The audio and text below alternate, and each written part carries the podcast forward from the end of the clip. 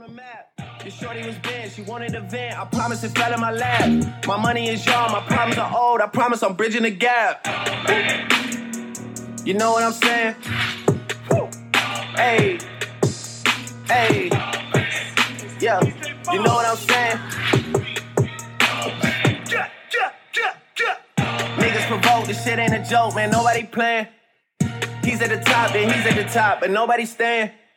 These niggas around, but they ain't around. You know what I'm saying? Say that they down when they shit it down. You know what I'm saying? You know what I'm saying? Yeah. You know what I'm saying?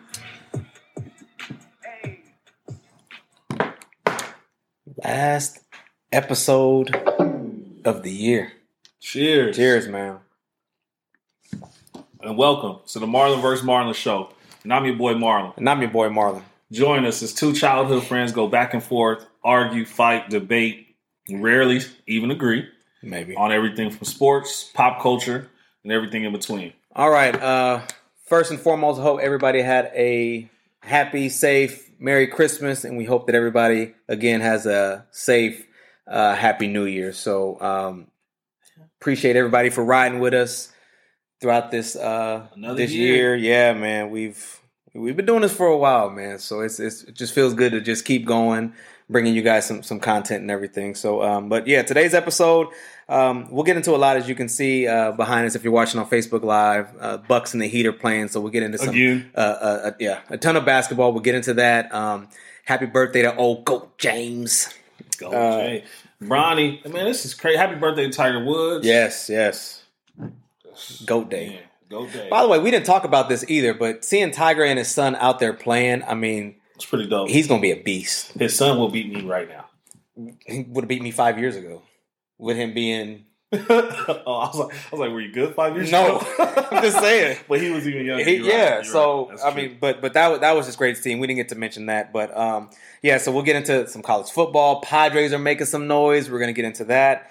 Um, Marlon has some stuff to say about uh, to me about Tua, so we'll oh, t- Well- yeah, goat day. we'll, we'll get we'll, we'll, we'll get into that. So, um, but but we're gonna start off with the football. Uh, it's been, I think one of the the craziest things is is to see that the Cowboys Oh, could God. actually win the division. Do, do you do you want to win it? This is so stupid. No, do you want to win it? I, so I want them to win. I don't ever want them. Well, I do want them to lose sometimes. Like all last year, I wanted them to lose, Mhm. and even this year, I was like, I don't think I wanted them to lose this year. Yeah. It wasn't the same type of feeling, but I was just okay with losing. yeah, Um, but I mean, I think the Red, the Redskins, the football team, sorry, Mm-hmm. has to lose, and the Cowboys have to win, which is actually really possible on both ends, just because the the football team doesn't have a quarterback right now. Um, and the Giants, they don't know who they want to play at quarterback. A lot like we'll talk about later with the Dolphins. yeah, Um, but it always scares me because people get this like, if we make it to, the playoffs, does that mean you don't pay Dak? you still got to pay him because you guys barely got there, and and Dalton was out for what two games, Yeah, and so you had you, I don't even know who the backup was we don't even. that was in. So it's like you, you have to because I, I I look back as an NFL fan. I look back at was it the rookie year when Dak and Zeke went crazy? Yeah. Both of them. Like I look at that year and I look at you know a few years ago was it last year when he had what five thousand yards? I look at that. So I, I look at what Dak brings and Dak's going to get his money if if Dallas does not want to pay him or if they want to lowball him. I think Dak would go somewhere else. I mean, depending on what happens as far as with the draft, it looks like the Trevor Lawrence, uh, if he decides to go to the draft, is going to uh, the Jag. So, but we'll see. Some teams will definitely pay Shout some money. to the Jets for winning two games and losing Trevor Lawrence. They're on a winning streak, man. They uh speaking of So would you rather you would you rather go to the Jags than, than the Jets if you're Trevor Lawrence? definitely, Yeah. definitely better. You're you're for one, you're in a better area. You're not, and he's a southern. He's in a southern guy. Well, more so, he's he's a southern guy, I think. But also, too, Florida. Does that really compare with New York in that aspect of it? I mean, he taxes are better in Florida. Ooh, Kendrick Nunn Definitely, body.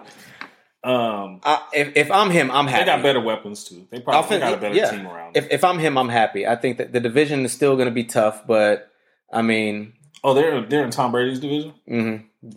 no, no, no. They're AFC uh, AFC South. Oh, AFC South. Yeah. I'm thinking NFC South. Sorry. Yeah, so I, it, it's still going to be tough either way. But I mean, I'm looking at I'm looking at that, and I just if I'm if I'm Trevor, I'm happy. But um, so looking at these playoffs, like like we just talked about you and your division, and we'll get into all this with our next guest. But seems like the Chiefs are already locked in at the number one seed, uh, and Mahomes is sitting.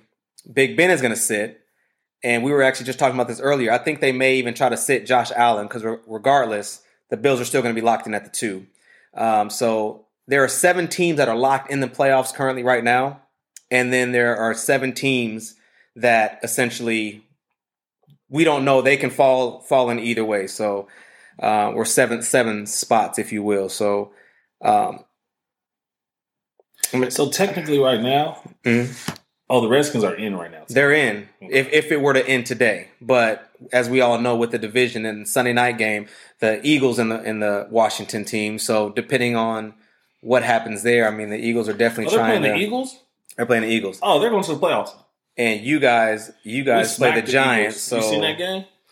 They unleashed all the weapons that we thought we had all year against and, the Eagles. And, and that's another. And we, are gonna have an Eagles fan on next, but that's another thing too with with Jalen. I think that that's probably the most interesting carousel in the the NFL is what's gonna happen with with those quarterbacks.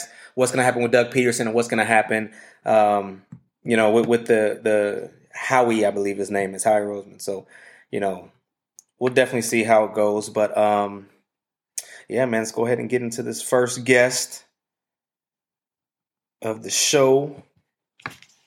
We got him first. We got Eric, man. Eric is Eric's joined us before. Eric is a he's was he on a couple weeks ago. No, he was on because we had an Eagles fan on a couple weeks ago. And They told us that they weren't going to make the playoffs when we thought they were going to win. A couple months ago, yeah, it was him. Was it? Yeah, yeah. So, hello, Eric. What's going on, man? How you doing? Good. How you doing, Marlon? Pretty good. Pretty good, man. So, uh, yeah, let's let's get right into it, man. We were just talking about the NFC the NFC East and this division, who makes it? Who who gets who gets this W and gets to host a home game next weekend? I believe it's going to be the Dallas Cowboys. Mm. Um, I'll start with my football team first. People that know me uh, follow the follow Eagles. Um, whether it's Alex Smith or the third string quarterback, and his name eludes me right now. I don't. I, I think it's going to be a low scoring game. I do believe the Eagles, with all their issues this year, being officially eliminated, will show some pride. Uh, I can tell you, most of the fan base wants to see them lose the game. I just got a feeling it's one of those crazy years, 2020, that the Eagles will find a way to win this football game, and that means that Dallas will giant win or win the division. I just think the way the Cowboys have looked over the last three weeks, three consecutive wins, the offense is rolling with those wide receivers uh, I think they'll find enough uh, points uh, at the Meadowlands on Sunday to win this NFC East. Uh, first of all, thanks again for joining us, Eric. Man, appreciate you. Um, but I'm not a problem. I I was nervous, man. I'll be honest. Last week, I get an alert because I wasn't watching the game. I was chasing my daughter around, and it was uh, yep. uh, what's his name with a long touchdown to start it off. And I was like, "Oh, great! Here we go again." Uh, Jackson, DeSean Jackson's back. Yeah. The, the Cowboys defense is doing what we do. Um, but yeah, I'm, I'm with you. Um, who who started for you guys this week? Because that's a is, well, is Peter, Jalen going to start? Came, Pederson came out on Monday, named Hurts the starter again. Um, you know, listen, he's played well. Uh, I didn't particularly like the second half against Dallas last week. I mean, they are still one and two with him. They're only a four-win football team. You guys realize that the only starter that the Eagles beat this year was Daniel Jones. Their other three wins come against second and third string quarterbacks. Wow. So they've had a lot of issues this year. That football team. Wow. That I. I, I that's that's that's that's an interesting stat. very, very. Um, think think about this for a second. CJ wow. Beth, CJ Beathard, Ben DiNucci, Daniel Jones, and Taysom Hill. Those are the four starting quarterbacks that they've beaten this year. Wow. so so oh, so, so, so, I mean, what so what's next? I mean, do, do you look at and we're going to get into some more playoff stuff in a second, but would you are you impressed with Jalen to where you want to make him the starter? Do you try to trade Carson? What's next? I might be the minority in this in the sense of this is what I want to do, and I've heard it, you know, on a couple of Philadelphia radio stations. I've you know I've been listening over the last couple of weeks just to get a sense, and I kind of agree with one of the hosts down there. What I want to see happen is I want this head coach fired. Uh, I do not believe that the general manager Howie Roseman his job is in jeopardy. Uh, he's got a real close working relationship with the owner.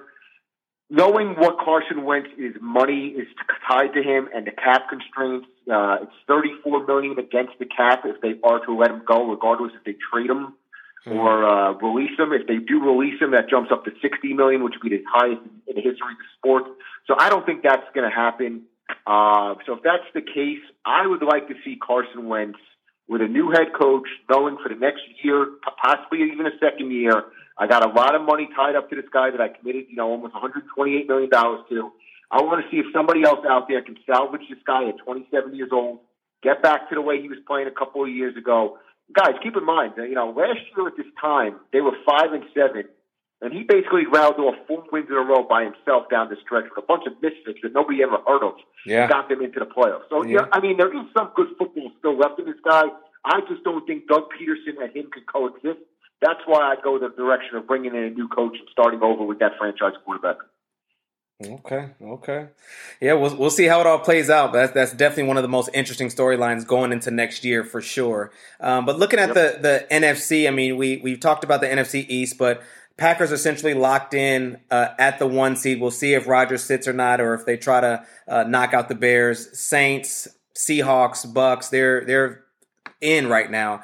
But you have three extra spots, and we'll we'll talk about the two extra spots. So we have the Rams and the Bears. The Bears actually snuck up because of the Cardinals and, and their uh, dis- not want to say dysfunction, but they haven't been playing it to as well as they should be playing. But uh, who gets these last two spots in the NFC playoffs?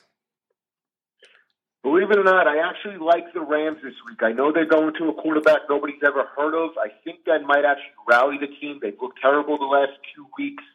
I know the Cardinals are coming off that home loss to the 49ers, you know, two games in a row. Can they lose at home? I just think the Rams defense, they got a lot of players in Jalen Ramsey and Aaron Donald. They'll find a way to limit Murray. Uh, I think they, I think they actually win a low scoring game. And if that's the case, if the Rams, if the Rams do beat Arizona like I think they will, then regardless of what Chicago does against Green Bay, if they win they're obviously in. But even if they lose it, they would get into the playoffs over Arizona. So I think the Rams and the Bears and I believe the Bears will back in by the fact that they will lose to Green Bay and the Rams will help them out.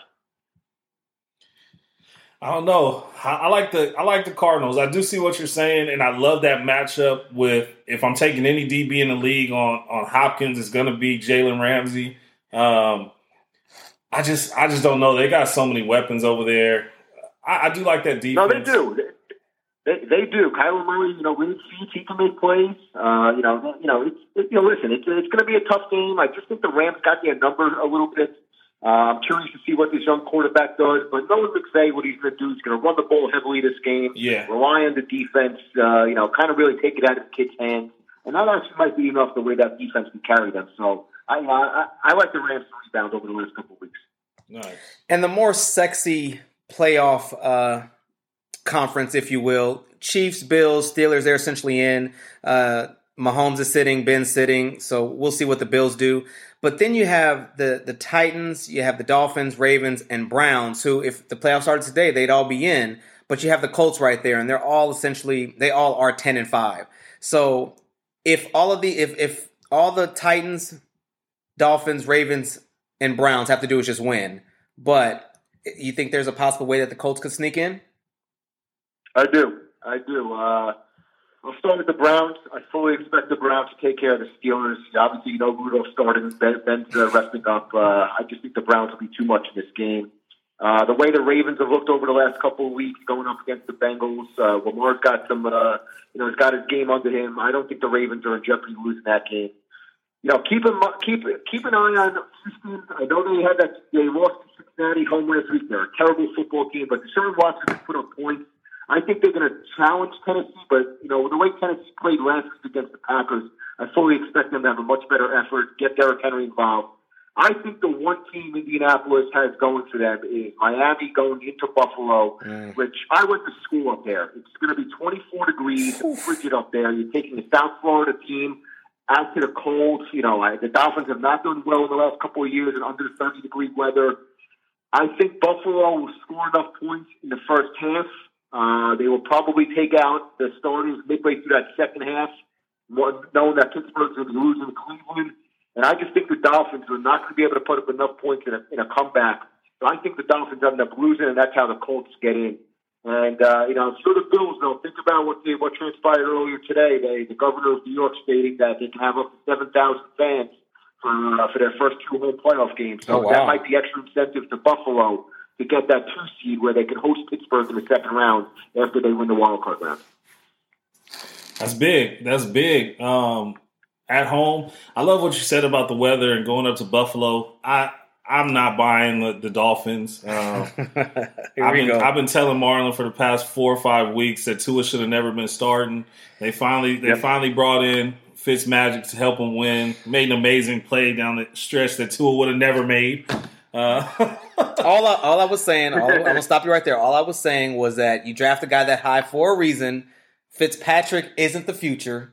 You draft a guy that high, just see what he has and go from there. and this is all my thing was is as a head coach in the NFL, you don't you don't get you don't get your contract extended for the future. You get you get paid to win. And if if you're going to live and die on how your quarterback plays, give me Fitzpatrick until the young kid develops. He's going to be a decent quarterback in the league, um, but you know, just not ready yet. No, I, I, I would agree to that. I think Fitzpatrick gives them the best chance to win now. Uh, you know, I'd be curious to see if they had, you know, if they bench Tua, you know, halfway through that game, if he's not putting up enough points to try to get back in it with Fitzpatrick and, you know, relieve that magic like he had last week. You know, sometimes when you go back to the well too much, you know, it doesn't happen for you. So I think Okay. Miami's in deep trouble this weekend, and that's why Indianapolis, I believe, gets it. All right. Before we let you go, Super Bowl predictions. Who do you have? All right, so Super Bowl predictions. The chalk would be for me Chiefs and Packers. You know, Rodgers is playing well. They're probably going to have that one seed. Uh, you know, Kansas City's got it locked up. I don't think anybody's beating Kansas City out of the AFC. Uh, I know Buffalo's playing well, but you know, I just think Kansas City's kind of sleptwalked the last couple of weeks. They know they know that they know where they need to be. They'll get their game under them come January. And so I got the Chiefs going back to the Super Bowl.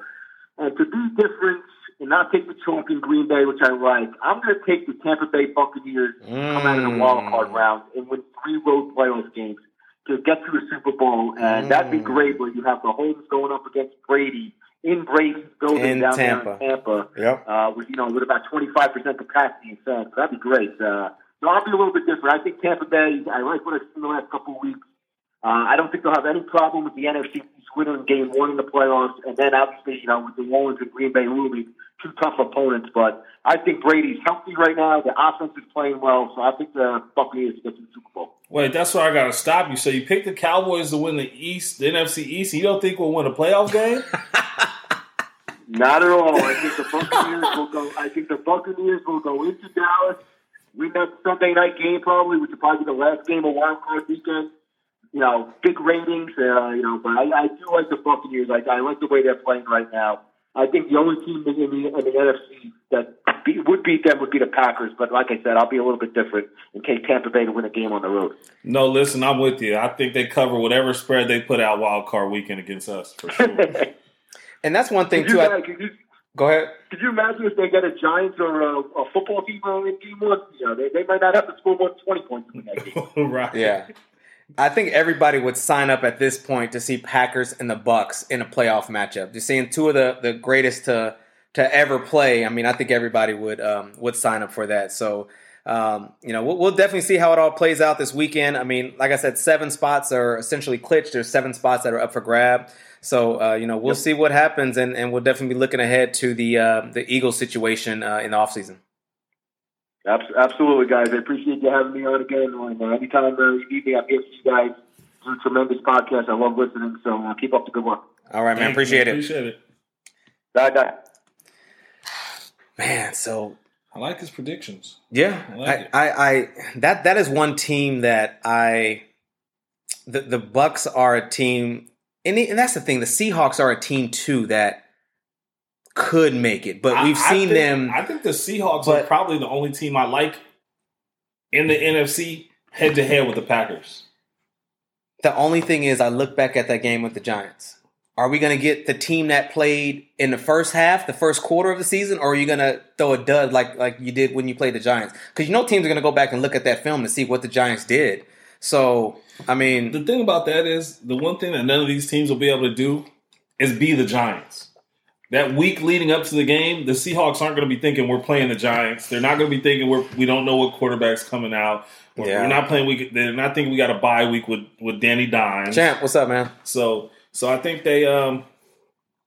I think I think they'll be an interesting out. I want them sure. to. And I was actually watching something this morning. They were actually looking at some of the best duos in the league. At Russ and Were DK. You know, it- make the it- list. You know, it's not not for for podcasting. It's for Oh, yeah for okay. for quarterbacks as far Receivers? as quarterback receivers. Oh, yeah, yeah. But if there was, bad, you know. I thought we were making lists. yeah. But I think we definitely would, would for sure be on that list. I mean, as far as like especially like a 2020 best best podcast duo, we sure will be on there. I don't see why we would. Of course. So, um, and we'll get to some of our, our uh, yearly awards that we do year end awards for athlete and, and all that stuff. So we'll get into all that. But as far as the best combination, I mean, I, I, I look at Rodgers and Davante, and then you got everybody else. I think you can look at Mahomes and Kelce. They, they're great. You can look at Russ and, and DK. They're definitely up there. You can look at Josh Allen and Stefon. They're up there. But as far as at the top, Rodgers and Adams, there's no other duo. Like, because think about this: when you when, when you're a defense, you definitely want to take away their best player, to take away the, whatever they do best. They've always double teamed Adams. Dude still gets open. I, I think that's where he gets the nod because, I mean, And they don't have nobody else on the team. Like who? We, we know some of the other receivers, but it's like they don't even compare. Saint Quivius, Saint what's his name? Aquivius Saint Brown. Oh, Yeah. but I, I, I, would- I do have is. to give if we're do if we're doing a ranking, I do want to go ahead and say, hey, you know, I think Mahomes and Kelce, Mahomes and and Tyreek Hill got to be at least like one A, one two, one B. Yeah, that's what I was about to say. Mhm. Kelce's a tight end, and up until that big game that Stefon Diggs had on Monday night or Sunday night, whichever one it was, Mhm. uh, he was leading the league in receiving. And I don't know when the last time a receiver or a tight end has led the league in receiving. Mhm. So, and, and it's kind of the opposite of what we're saying for Rodgers and Davante. You know he's going to Davante. It's kind of like Michael it. Thomas last year. Like he know you know he's getting the ball. Well, on this team, they got four guys that they could throw the ball to, and two guys out the backfield, Mhm. and he's still leading the league in receiving, basically. Like Yeah. at tight end. Yeah. So that's pretty crazy too. So I kind of think they're both right there, neck and neck, fighting for it. But I mean, give me either one on my team, on my fantasy team, and I'll take it. Yeah. Definitely. So, um, Actually, I'd rather have Davante for fantasy. Looking at yeah, definitely. So speaking of fantasy, um, shout out to Dalvin Cook. His he's actually going to sit this weekend. His father did pass away. Um, in peace, so Cook. yeah, so and Dalvin he had probably one of the best years. I think there was we were two or three games in, and he already had. Or, well, I think it was between two games. He had like six touchdowns. So um, so he's definitely had one of the, the one one of the better years as far as a running back. And also, too, I think with speaking of running backs and, and great performances, we've seen uh, Alvin Kamara. I mean, six touchdowns. I mean, that was at, at some point, like in some of these games, we'll talk about this later with these basketball blowouts, and like you're getting paid a lot of money to compete. A lot, pretty similar to what JJ Watt said. Like, at what point does pride kick in? At what point does I'm a professional athlete and we're professionals kick in and say, I'm not going to let this guy keep scoring touchdowns on me. Like, there's a reason that nobody, that are only one person that scores six rushing touchdowns in the game. Yep. Because it's not easy to do, for one. And for two, people will freaking take you out. Like, you're not doing that. yeah, Like, when I start seeing you do this three, four, five, six, like after you score, as a defense and that, like as a unit, as a coaching staff, like we got to rally up and say, all right, guys, You're not breaking I no records on I don't me." care if he throws for a thousand yards the rest of this football game. He's Yeah. not going to run for anymore. Yeah. Like that's where it has to get to, and whatever, man. and I'm glad you brought that that JJ Watt in there because that's going to lead us to our next uh, our next topic. When when you look, Segue King. Yep. When you look at players that you're you're in that locker room with, you want to make sure you're giving it all 100%. I don't care if you're, you know, two win, got two wins, four wins, or, or eight wins, or, or 15. Mm-hmm. You know, you're all in there for the same goal. You guys have some of the best jobs in the world that you get to go out, make millions to play something that you love to do. Why mm-hmm. wouldn't you go and give it your all all the time? Mm-hmm. we've seen what happened with Dwayne Haskins, and he was somebody else. When you look at your team, your coach went through weeks and weeks and weeks of chemo. You know, he he's obviously you know sacrificing and, and being out there. He still wants to coach and be there. You look at Alex Smith, who has went, we thought he would never even walk again. We thought his leg might get amputated. We we saw all that stuff, and to see somebody like Dwayne go out there and just act, essentially not even care. You you're 15th pick. I mean, you definitely have a lot to you know live up to. So it's like, I mean, what are we doing at this at this point, man? I mean, which part are you talking about though? Because like, what which part are because we can't ahead. say we can't say the kid didn't try. We can't say he didn't he didn't put in work. Like we don't know that. Couldn't work at the strip club.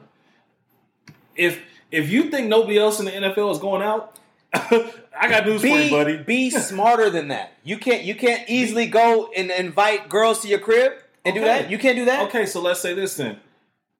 Maybe he wasn't ready, ready for mentally what? for the NFL. Maybe he, maybe he wasn't mature enough to be an NFL quarterback. Maybe he's still not at this point. He's only what three years in the league, four years. He's twenty three years old at some point you you knew what you signed up for. You had one great year.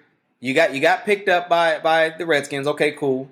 Like you you're gonna have to grow up at some point. This is a man's game. If you're not mature enough, if if you want to call it, to to I mean, grow up. You know, you're you're getting paid millions for a sport that you love.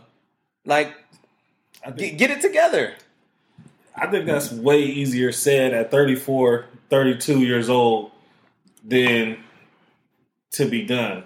We we can say that now, but at 2022, if you're giving 40 million dollars, I don't think people can tell you much at that age. And I don't think he was that good of a quarterback coming into the league. First. He wasn't. He had one good year. So, I mean, maybe that's on the Redskins a little bit. And give the Redskins credit because they gave him, or you know, I keep saying Redskins, the Washington yeah, yeah. football team credit because they gave him chances. They could have went out and drafted Tua last year. Hmm. They made a great pick in Chase Young. But they could have went out and, and, did some other things these last couple years, try to move him or something like that. They gave him multiple opportunities, but you know he he's not he didn't cut it. We see that a lot with the what was the kid the uh, and, and, and also too. I don't mean to cut you off, but you know when when people this is why this actually connects with the JJ Watt thing because people around you they look at your work ethic. They look at how you are. They look at you and look at and see if you're a leader or not. If you're not putting forth and you notice nobody's come out and said oh yeah well and, and defending him. Like if he probably i don't know what his deal is. He you, and he might just not be that great. Okay cool. But you still need to act as if you're still the leader this is your team and all that stuff and if you're not because you're, you're assuming, the quarterback. You're, we're, the, assuming, the, we're, assuming, he wants a long career. He he has forty million dollars at twenty three. He doesn't need to work anymore. Well, if he well, then why doesn't he retire? Money. But I'm just saying, like we're he will retire. All, who, who, wouldn't want a long career as a quarterback? Him, we're telling him all this stuff as if he wants to come up and be J.J. Watt, future man of the year in the NFL. Like maybe that's not his goal. Well, then maybe, he needs to retire. Have, have you seen how that kid grew up? I did not.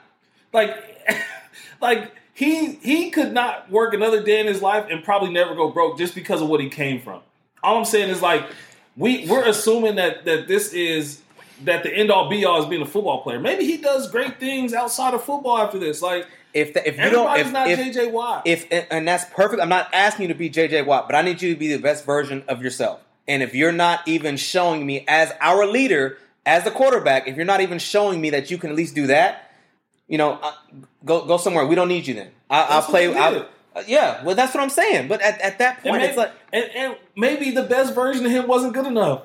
is all I'm saying. Like, I don't, I don't, I don't think he's that great of a football player to begin with. So everything else doesn't like line up. Like Johnny Manziel is who I was thinking about before. Johnny Manziel had a way better high, college career than him. Absolutely, came in more highly touted than him, and he just wasn't mature enough to be an NFL quarterback. And he didn't, he didn't, didn't get better. Like there's a lot of stuff that goes into playing that position, and a lot of people aren't built for it. I'm gonna play this uh, Booger McFarland cut, and he he's definitely trending right now. And he said some things uh, in reference to Dwayne Haskins about um, your boy, essentially his his his journey, if you will. NFL almost a decade. You played a long time. We've been around it for a long time. And oftentimes, young players, especially, and I'm going to go here, especially young African American players, because they make up 70% of this league. They come into this league and they ask themselves the wrong thing. They come into the league saying not, how can I be a better player? They don't say, how can I be a better teammate? They don't say, how can I be better, a better person? how can I get my organization over the hump? Here's what they come in saying. They come in saying, how can I build my brand better? How can I build my social media following better? How can I work out on Instagram and show everybody that I'm ready to go? But when I get to the game, I don't perform.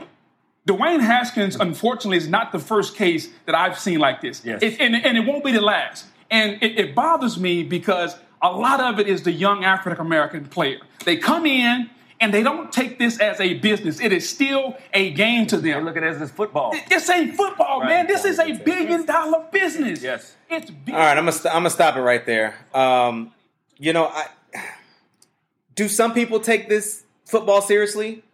Some don't, but don't single out young African Americans, essentially saying that all we do is going there and all we care about is social media or building a brand or whatever. There are some people that work their their butts off to try to be the best, to try and do whatever they can to help their team win. So I like Booger. I try to defend Booger, but he's he's tripping. I don't like Booger, and I don't try to defend Booger. Um, but I think I think he he could have went about that better, and I think this is a generational gap between Booker or Booger and the new and the new age kids. Let's be honest. You have to try to market yourself outside of football. True. That's part of what today is. P- Little kids aren't going to get Patrick Mahomes haircuts just because just because he plays football and he's really good. They love the little the little character he is in, in the State Farm commercials and and everything else he does. Like they want to be Patrick Mahomes, and that's what you have to try to build to sell jerseys to sell because the NFL is a billion dollar industry. Correct. And and the NFL, I was actually watching uh all, not all the smoke, but I am athlete podcast today with Brandon Yep. Marshall. Yep. With uh, Rick The- Ross. And they go like he was saying how they would go in after the games, take the jerseys that they just wore, go out and then sell those jerseys. You know who's selling those jerseys? Brandon Marshall was when he was having 100, 100 yard or 100 catch seasons or 1,000 yard seasons or Pro Bowl seasons or all pro seasons. And he wasn't even getting paid off those jersey sales. Yes, I know it's the NFL's right. It's NFL's merchandise, whatever the case is. But he said he went out on his own and would buy a suite and then oversell it to make money and make $500,000 a year off selling suites in the stadium. like, you have to do these things because the NFL is a business too but you don't get to you don't get your cut of that. They're not giving you you get your salary. Everything outside of that is up to you. So if you're not a forty million dollar guy, or if you're not a hundred million dollar guy, half a billion dollar guy, go get your money where you can. All I'm saying is I and with that I agree with that. But don't try to single out every single black person that comes to the league and say they're not focused and they don't care about this and they don't care about that. Yeah, you know, of course, everybody wants to, or of course, everybody wants to set themselves up in the future. But don't make it seem like guys are out there busting their ass day in and day out to try to to get that because everybody knows that second contract. That's the one you want to get. That's gonna most likely going to be your biggest contract that you'll get. So don't try to single out all of us, black people, black black kids that make it into the league. That that's all I'm saying. And and, you know? and I agree And- with you because but but this is the thing, the difference too, is you see a quarterback like Matt Leinart, right? What Mm-hmm. did Matt Leinart do in the NFL? We don't know. It's cool. He didn't do anything. But he still has a job in football, calling plays, being a, being a, a, a broadcaster and stuff I like that. saw that. Yeah. And, and that's the type of stuff you see Reggie Bush, who had a great NFL career. So he like it, it, it's almost a double standard. Like these guys, Tim Tebow. Tim Tebow didn't have a great NFL career, but he has a long career in football after it. Mm-hmm. Correct. There there are a number of white athletes that didn't make it as NFL players that still get a chance to profit off of it down the line. And a lot of these African American kids don't get a chance to do that, whether it's because of personality, whether it's because they're not articulate enough to be on TV and do these to things. Who let that dude get a job? Keep to lead, but that but that's a guy who had a great playing career. yeah. That's why he's having that opportunity. It's not because of, you know he just gets to because he wants to. So so I think it is a double edged sword and it, and it's a slippery slope. And I think Booger took the wrong approach. He's just Definitely. he he didn't play in the social media era. Era. So Yeah. he wouldn't understand posting a commercial that you did on Instagram. Mm-hmm. like, like I can't expect him to. But he should have took a, a better approach. Uh, maybe thought about that a little bit longer before he A lot of before it, online. definitely. And and Karlin joins us again. What's up, Karlin? How you Little doing? Little birds. Oh, what's up? What's up? What's up? Oh man, so what do you think about this booger thing, man? Uh, I just I just agree with everything you guys said, and uh, like a lot of these older cats, they just they just don't understand the, the new generation, and that's fine. But the thing is, don't speak on it. You know what I mean? And just like uh, MP was saying, there's plenty of white quarter. I can name plenty of white quarterbacks who are who are busts, and you're not giving them that same dialogue. We got uh, well, another thing is I don't know how Baker Mayfield has all these commercials and he hasn't done anything yet, but that's another topic. But you can go Ryan Leaf, Jake Locker, Matt Leinart. Like there's, it just goes on. Uh, uh, Brady Quinn. There's a bunch of white quarterbacks. Rosen. Didn't anything. Josh Rosen. But what was that? Josh Rosen just got another job yeah, in Josh, the league. Josh Rosen. That was just a, a few years ago. So I just I just I don't I don't like when older black dudes try to tell a younger black dudes, oh you should like come on, bro. you know how hard it is for us to make it. First of all, now you're just gonna put us back down. And if if he would have said some guys, some some black guys do this, this and that, black athlete, whatever. But the fact that you right. single out all of us, like we're all like there's, I, I know for a fact well, we we've all seen it. Like we yeah. bust our butts in there. If if there's you know you get into the league, you barely make it. You trying to take somebody's spot. You know, like perfect example, Clyde Edwards Helaire. He was playing amazing. Came into the league. Le'Veon Bell comes in. He's running that much harder. You know, you got guys that are trying to get that that check, get that that next contract. So it's like I, I agree about the brand. You definitely want to brand yourself and and get money after football, after this is all done.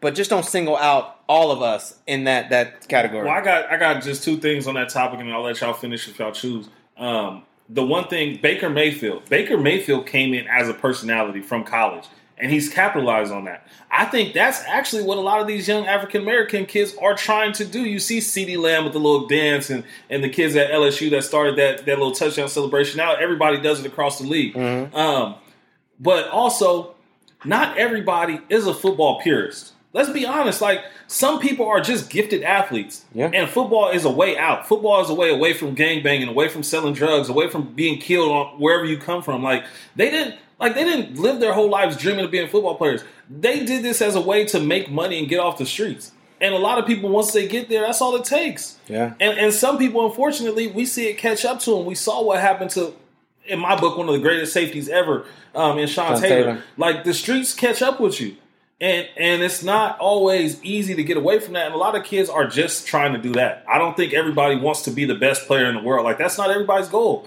And so i think for booger to take that approach was kind of crazy to me because he's not working out with that kid every day. And if you're watching him work out on instagram that means he is working out. Like yeah. like we saw Dez bryant Dez bryant pretty much got back in the league off doing workouts and videos like that. Yeah. You know what I'm saying? So it's not it's not fair. He just I, I don't think he he understands how the new social media works.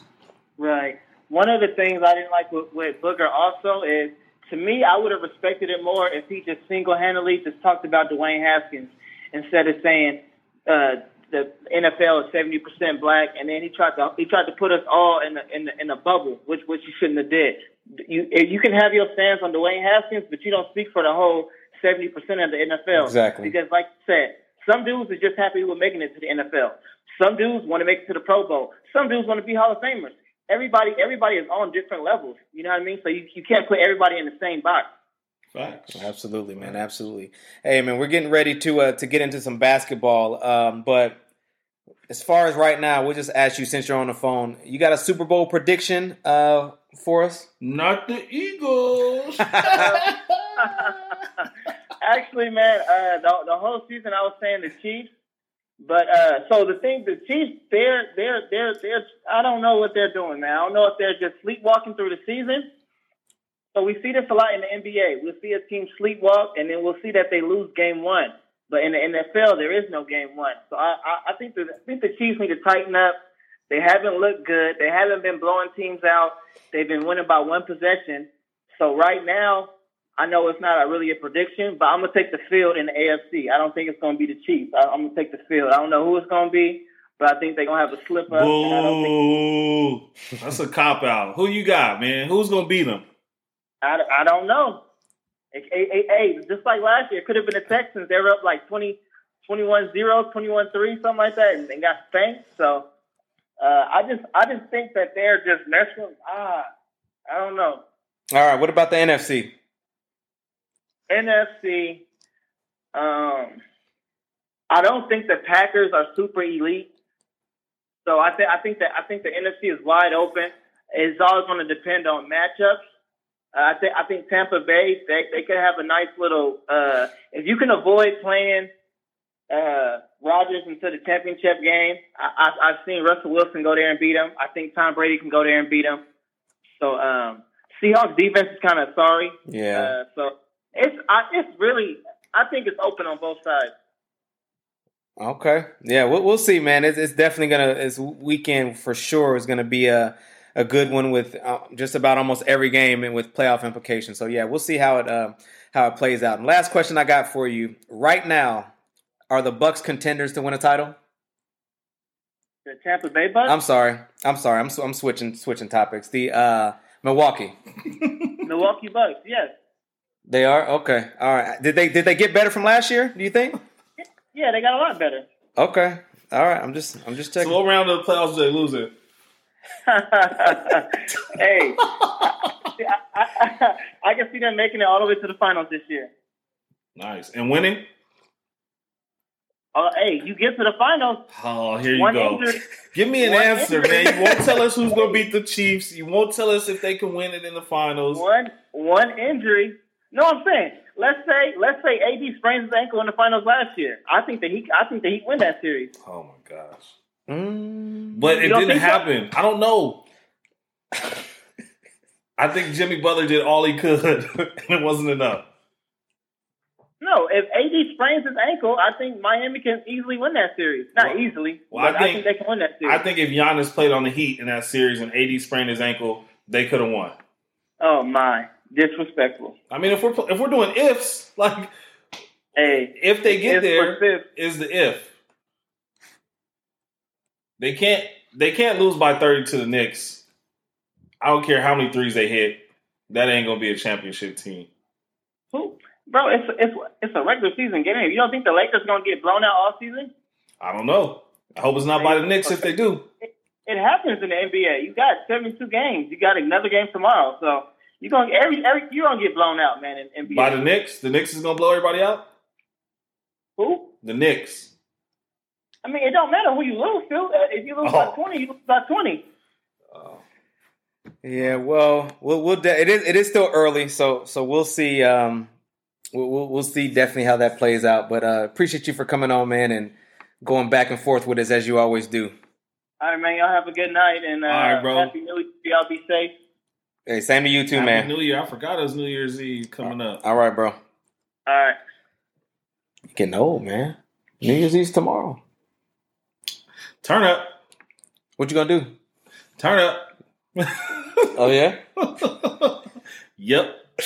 All right. I'm so gonna be I don't have to work on Friday, so I'm going to be an adult.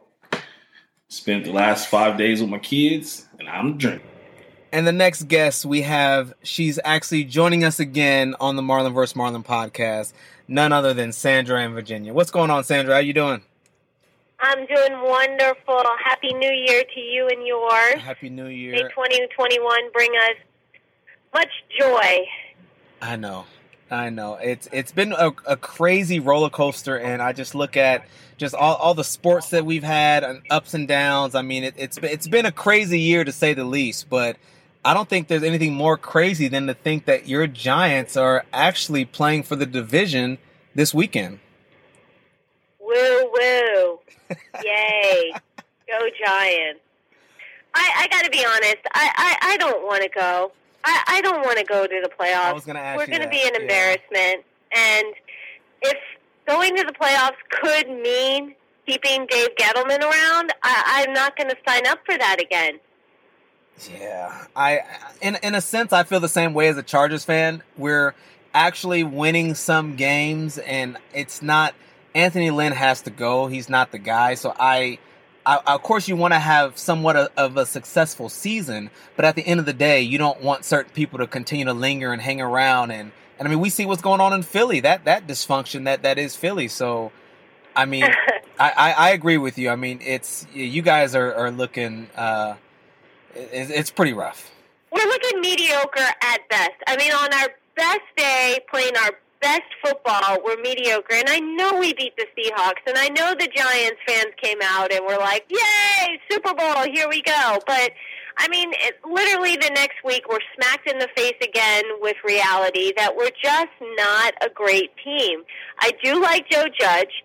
We seem to play really hard for him, I but like we're mediocrely talented, and so it doesn't. You know, you can only play so hard.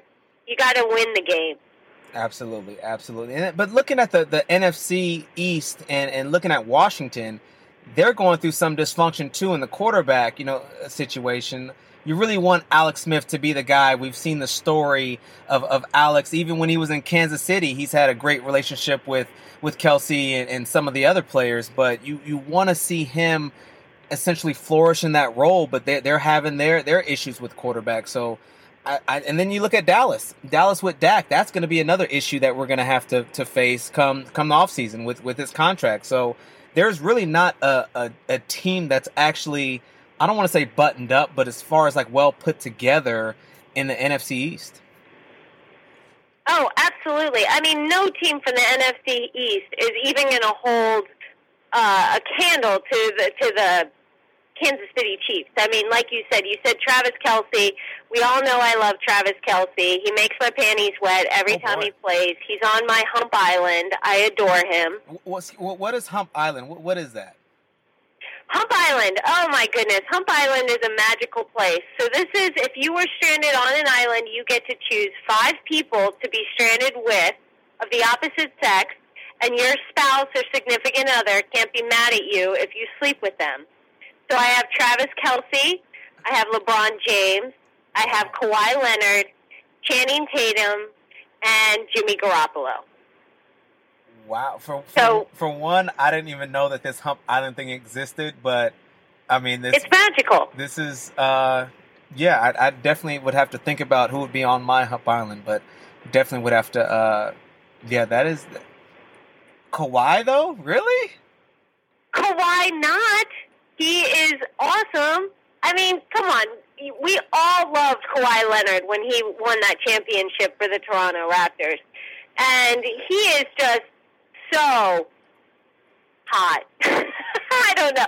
He seems like such a jerk, and you know us girls. We the, the meaner you are to us, the more we like you. So he is just super sexy, and I love watching him play ball when he actually is on the court. Um, he takes load management to the next level. There's no doubt about that. But then you look at what what's going on with Brooklyn Nets. I mean, why is Kyrie and Durant? Why are they out on the same night? That doesn't make any sense. Yeah, that that definitely was a. Uh, one of my buddies actually wrote me, and he said, "Just imagine if you're NBA TV and you have that game, and you're just so happy at that, you know, NBA TV first look at at this this combination, this duo, and they sit out." So I think they're going to try to Yeah. do that moving forward. Uh, is is to kind of because at that point one is going to have to do a lot more. Kyrie's going to it throws the, the chemistry off, and, and you still want to make sure that these guys are, are in sync and and they're able to play and not have to lean on Kyrie and KD as much. But um, but yeah, good good point. Absolutely, and especially with you know a year where there's been players sitting out right and left last minute with COVID and Mhm. things like that. I mean, the NFL. You look at Baker Mayfield. He, you know, he could have used you and I on the field as a wide receiver this weekend. Um, and then you've got the debacle going on in in Washington with Haskins and Alex Smith and I mean they just keep pulling these quarterbacks out of nowhere. I can't I don't know how many freaking quarterbacks Washington has on their roster, but Uh, I guess when you have Jane uh Dwayne Haskins as your leader, you kind of need a couple of backups knowing that he's just going to fail. exactly. So I mean, I, I don't even know what's next for that guy. So the the it's once again. I'm sure Walmart is hiring. They're always hiring. because I don't know if even as far as a backup, it's going to be very interesting to see him at least get a backup job and where he would land and what team wants to even take take on a guy like him. But uh, I don't know if he can. Yeah. He's, if, and even somehow, if he ends up in the starting lineup, he'll mess around and get pulled or, or, or bench for for anybody. But um, I mean, it's not lost on me that nobody from the Washington locker room has come out and defended him or stuck up for him in any way. And he was supposed to be the captain of this team. And none of the players are coming out and saying, oh, you know, those things happen. He's young, but he's great in the locker room and he's, you know, he rallies us on the field. I mean, nothing. It's None just been cricket. Yeah, none of that, none of that. So, getting to a switching over to a, a more positive note with this this NFC, this is really when you look at all of the matchups because we have the Packers, you have Saints, Seahawks, the Buccaneers are a team that have shown some life recently, um, and then the Rams they've been slipping a little bit in the in the division race. You have all these teams. The Bears may even sneak in the playoffs. Is there a team that you can feel that that, that could pull away and, and, and get to the Super Bowl, or do you just look at some of the teams like the Packers and, and the Saints? Are you talking about strictly the NFC? Strictly or can I say that Strictly, the NFC? yeah, strictly NFC. Oh, you know, I never sleep in Seattle. You know, you, Seattle can come out of nowhere, and if Chris Carson is having a great game and DK, not DJ, Metcalf comes out and plays well, and Wilson is on it, I mean, yeah, they can come out of nowhere and they can really surprise some teams. So I, I'm kind of behind them, honestly. Yeah. And you know, if it wasn't for Aaron Rodgers, I think that Wilson would still be in the conversation for MVP. Um, I think he's had some really good games. He's had some not so great games, like one against my Giants. But Yep, yep. um, I've always been a big fan of Wilson. I've always liked Seattle and um, Pete Carroll, and I just I think that they could squeeze some out and um, you know really surprise some people off the on and off the field this year. Absolutely, absolutely. So yeah, we'll see how it all plays out. And the reason why I asked NFC is because when you look at the AFC, it's the Chiefs, and then there's everybody else. The Steelers have come back to life. I think the Ravens are going to surprise some people. you know, and it's crazy. I think Lamar Jackson wants to prove that he is an elite quarterback. And I think there's been a lot of knocking him. He can't win in a big spot. Um, he can't throw. Um, haters going to hate. And I think Lamar is going to really, I hope Lamar really fires it up. Yeah, and, and I said this when they were outside, or, or as far as outside the playoff picture a few weeks back. I, I said they were going to get in, and I said Miami was going to get kicked out. So as of now, you know, Miami's uh, they- they're they're the five seed now. Ravens six, and the the Browns who made a little slide, they're seventh. So we'll see. This is going to be a great matchup. Looking at all these AFC games to see, and they're all division games, which makes it that much better anyway. So we'll see how all of Yeah. these play out. But I mean, I, I I would love for the Colts to get in. Um, Rivers, I'm still a huge fan of his. I'm hoping that he can make some noise in the playoffs. He's- Blah. Rivers is boring. Nobody wants to watch Philip Rivers. Boring. Next. And do you really want Fitzmagic in the playoffs? I mean, come on. If Tua was actually staying in, as the starter and playing the whole game, I think that would be really cool. Yeah, but Tua's it's it's and I was dead wrong on this. I expected Tua to be a lot better, um, but I as T- Tua's not giving that team enough, and I do like keeping Tua as the starter and bringing Fitzpatrick in to to relief to to help him out. And I'm I'm actually looking at at that team and. They're a team that still could get in. I, I think they may go out first round. It's a lot of uh, tough competition, but um, Right. I, I don't like the idea of giving Fitzpatrick the job because if he stinks it up, you know what your replacement is coming in, and Tua might not give you that that enough to to pull that win out for your team. I'm very excited to watch these AFC matchups. Um, you know, is Josh Allen going to get his first uh, postseason win? Um, what are the Titans going to do? And you know who I'm going to miss? I'm going to miss um, Watson um, and the Texans. That's kind of a bummer.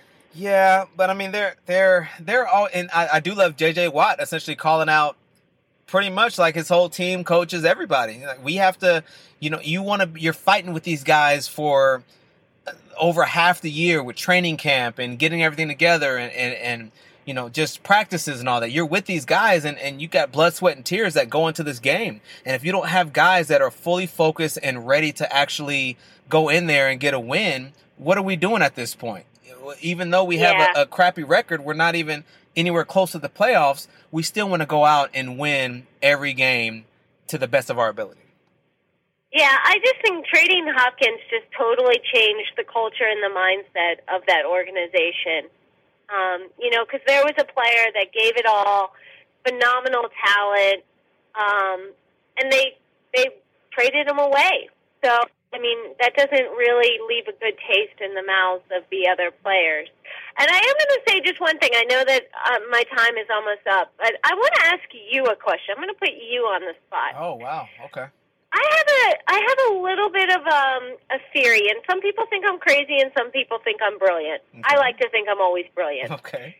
I think that the Buccaneers don't like Tom Brady. And I'm going to say this because he brought he came in.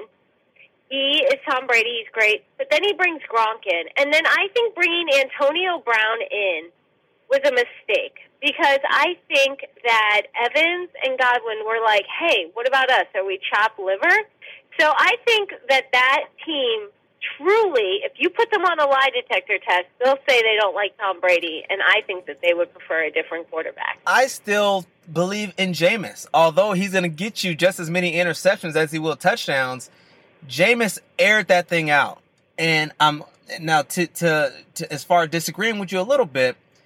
The long ball is starting to connect is with with Brady and some of these receivers, which we saw in the first half of the season. It wasn't connecting as much, so their the chemistry is getting down. We have to remember this is only year one with this group, so you never really see too much success from a quarterback in a new team, new system, and all that. So, but however, from a Really? receiver, Because Brady came off the bench when um, Bledsoe got hurt, and he kind of uh, tore it up. Well, yeah, but I mean, looking at the the as far as how it happens all the time, all it- Nick it's, Foles. it's not always in basketball too. You know, you go to a new team, you're not always going to win a championship that first year. But I do, as far as from the receiver standpoint of it, I do think they miss a quarterback like Jameis that can throw it out there and air it out there and give them an opportunity. Whereas Brady has not been the best and most accurate with throwing some of those deep balls. Well, you know who also isn't winning a championship this year along with Brady? Bill Belichick. Oh, So yeah, I they- think it's very telling that both of these guys have had some serious ups and downs without each other. And I think that, you know, I think that just shows how special what they were able to do together truly was. And I hope that we all appreciate it um, rather than knock it because I don't think we'll ever see it again in our lifetime. And it'll be something that we'll be telling our children about, you know? So um, Little Maverick will definitely hear all about the Patriots and how they lost to the Giants twice in the Super Bowl. you had to throw that And I think there, I'll yeah. close with that because that is nice and happy. absolutely, absolutely. But but looking at that, there are a lot of dynasties out there, and you, we hate them, but we appreciate them when it's all said and done. And then like with the Warriors, that with KD, we that was a, a, a fantastic dynasty. And you know, you at the end of the day, I mean, as a Lakers fan, I hated it, but you know, it's something course. that you can kind of look back and appreciate. But um, 100% agree on that note. I think that uh, we'll go ahead and wrap that up. But appreciate you for joining, and uh, I'm sure we'll be talking again real soon. Absolutely. Love your podcast. Best of luck to you and yours in 2021. I appreciate it. All right, have a good one. Bye bye. All right. Again tomorrow. All right. So, by the way, shout out to uh to G Dan in the comments. He actually was um there. There's actually a fan controlled league that's out where and Johnny Manziel is going to play in it, but apparently it's essentially ran by the fans. So the fans decide the the what what plays you run. They they essentially control. It's like it's pretty much like flag football. So. Um, I think Marshawn Lynch has a team. Uh, Richard Sherman has one. So, um, and that's supposed to start in February. So um, that's that's just one of the other topics that we have out there. Um, did you hear about that? I, Yeah, it, it's something new that they just. But you know, but Manziel, he's uh he's gonna be in that. So now we're going to get into our next guest, our last guest of the evening, our last guest of 2020. And we'll get into some basketball. We'll get into uh He thinks I'm gonna argue with him, but I'm not. Oh, it's good. Chad. What's up, man? How you doing? Doing good, man. How you guys doing? Man, another What's up, day, man. Another day. My man Marlon. So we're gonna hop right into it. Marlon and Chad were having somewhat of a a, a small heated debate. Chad, Chad essentially thinks that if the Nuggets were in the East, they would win what sixty games. 100 Chad? games. He thinks they win 100 games. Nah, nah, man. It, it all started out, man. We, he said that we wasn't even as good as the Hawks. Uh, he didn't even bring up the good Hawks team. I know they finished first that year in the East, but if you want to talk about the Hawks, man, at least talk about ISO Joe and Millsap and Horford. And then he talked about the Jeff Teague and tried to say they was going to be better than my Nuggets, man. Jeff Teague played on that team too. I was talking about the one that finished first. 60 wins. Wasn't that them? With Yeah, they, they had Jeff. And they had Jeff Teague, Schroeder. Uh, I don't know if Millsap was still there, but Horford. anyways, bro. T- in today's NBA, especially uh, let's go off last season. We're only three or four games in right now. Yeah, last we look at season, your I think this that year. Nuggets team, that Nuggets team was coming out of the East last year in that bubble. Uh, Hey man. I mean that's that's one that's one positive thing. You guys can score, but defensively, that that's the that's the issue that I have with you I'm gonna- guys. we're going to title this "If the If podcast," the If episode, because Karlin just came on here and said if AD got hurt, the the the Heat would have won the championship. Mhm. Now you're saying if you guys were in the East, you would have won it. I all I know is you guys are a really good basketball team. I just don't think that you're a real championship contender. That doesn't that doesn't mean you're not a good basketball team. I just think that Yeah, when, when we're talking about contenders to win a, a championship, I think it's the Lakers.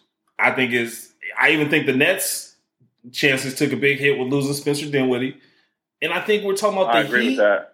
the Heat, and maybe the Clippers. But I don't even know if I put the Clippers in that conversation still yet. Mm, But Uh, you got to put the Clippers. Yeah, they're they're they're going to be in there. I mean, but are I they, think the are Clippers. they I going think to the win Clippers it? got better. I think the Clippers got a little bit better too. Um, but they just lost by fifty the other day too. yeah, that was ugly. Yeah. So I don't I don't know, man. I just think it's I just think everybody has a chance. Like you have a chance until you get there, and it's like, okay, now we have to look at matchups. Realistically, there aren't two teams in the NBA that match up really well against LeBron James and Anthony Davis. Like the I mean, that's but that's a, that's that's tough though, man. Like I get what you're saying. It, that's what makes it so hard. Is okay. It depends what the Nuggets are stuck in a situation where the Lakers just happen to get two of the top five players, and then they got better in the off season. So that's a tough predicament. So in any other given year, listen, and like I said, the argument started back with I forget exactly what year it was with that Hawks team when LeBron beat them in the playoffs in Cleveland. That Nuggets, this, this Nuggets team in that basketball season was a contender. Right now, we're still a contender, but we're obviously short a superstar because of the fact that the Lakers were able to manipulate the league and get Anthony. Davis. Manipulate. Whoa, whoa, whoa, whoa.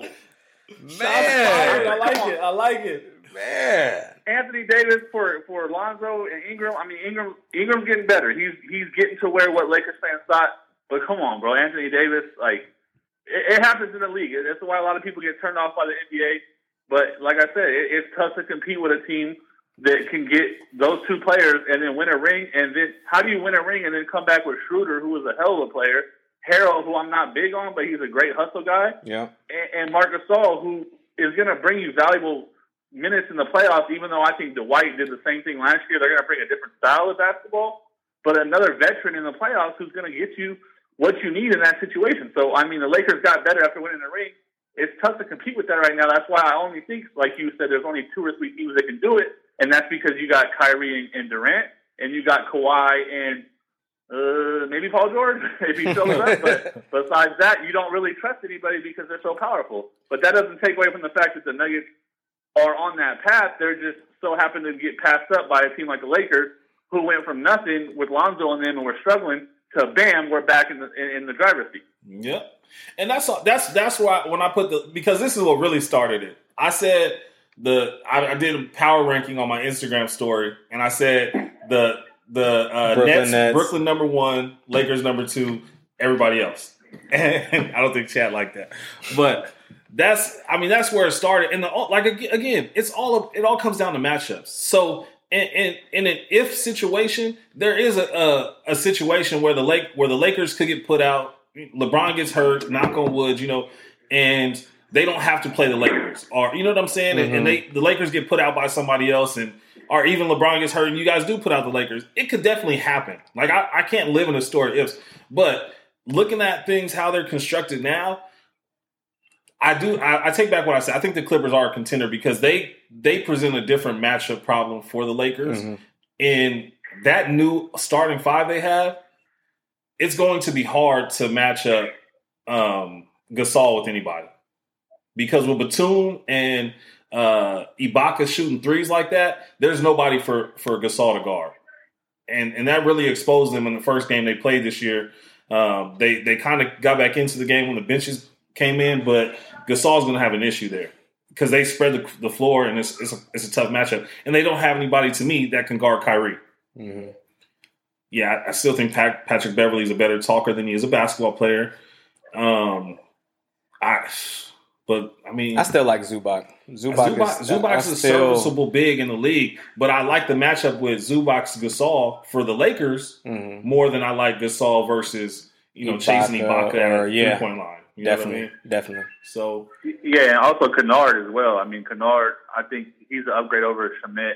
He brings that shooting aspect, can stretch the floor. I mean, like you said, I think Ibaka is an upgrade over Harrell. I think he can bring the same defensively, and, and he can hit the shot. He can spread the floor and hit the shot, and give Kawhi room. Kawhi, he he lives in the mid range. He he doesn't really want to be out he can drive a little bit. You know, he's starting to, you know, take it slow there. He, he's kind of on that Kobe mode. I'm not saying he's Kobe, but right. kind of as he gets older, he's living in the mid range, and, and he's the best in the game right now in the mid range. So I think Ibaka spreading the floor and not having Harrell down there kind of bringing traffic is going to only help Kawhi open up the offense. And everybody thought I was crazy for last year. I made a similar um, reference when Jimmy Butler um, in the in the Heat were in the finals and – uh, Bam Adebayo got hurt, and then Jimmy Butler went crazy because all of his touches were in that mid post area. Mm. And if we're if we're gonna say Kawhi is the best in the league right there, which I'm not gonna argue, Jimmy Butler's got to be two or three. You know what I mean? So so hands having, down, that, having that spread floor really does help them. I'm with you on that point. Um, and that's that's exactly what I meant last year when I was saying that about like when Adebayo came back. I said this is going to take away from clean touches for Jimmy Butler there. So spreading that court is really big when you got a guy that works out of that triangle because that's what they're running now is pretty much a triangle. Mm-hmm. Um, so yeah, yeah. And then I look at there's some other teams too that I look at. Talk that, about my guy. So talk about my guy. We we was this about maybe two or three weeks ago. We talk were about, going back and forth. Right By the way, and I'm gonna get back to this first. When you said Brooklyn and the Lakers and everybody else, Golden State isn't the same team without Clay.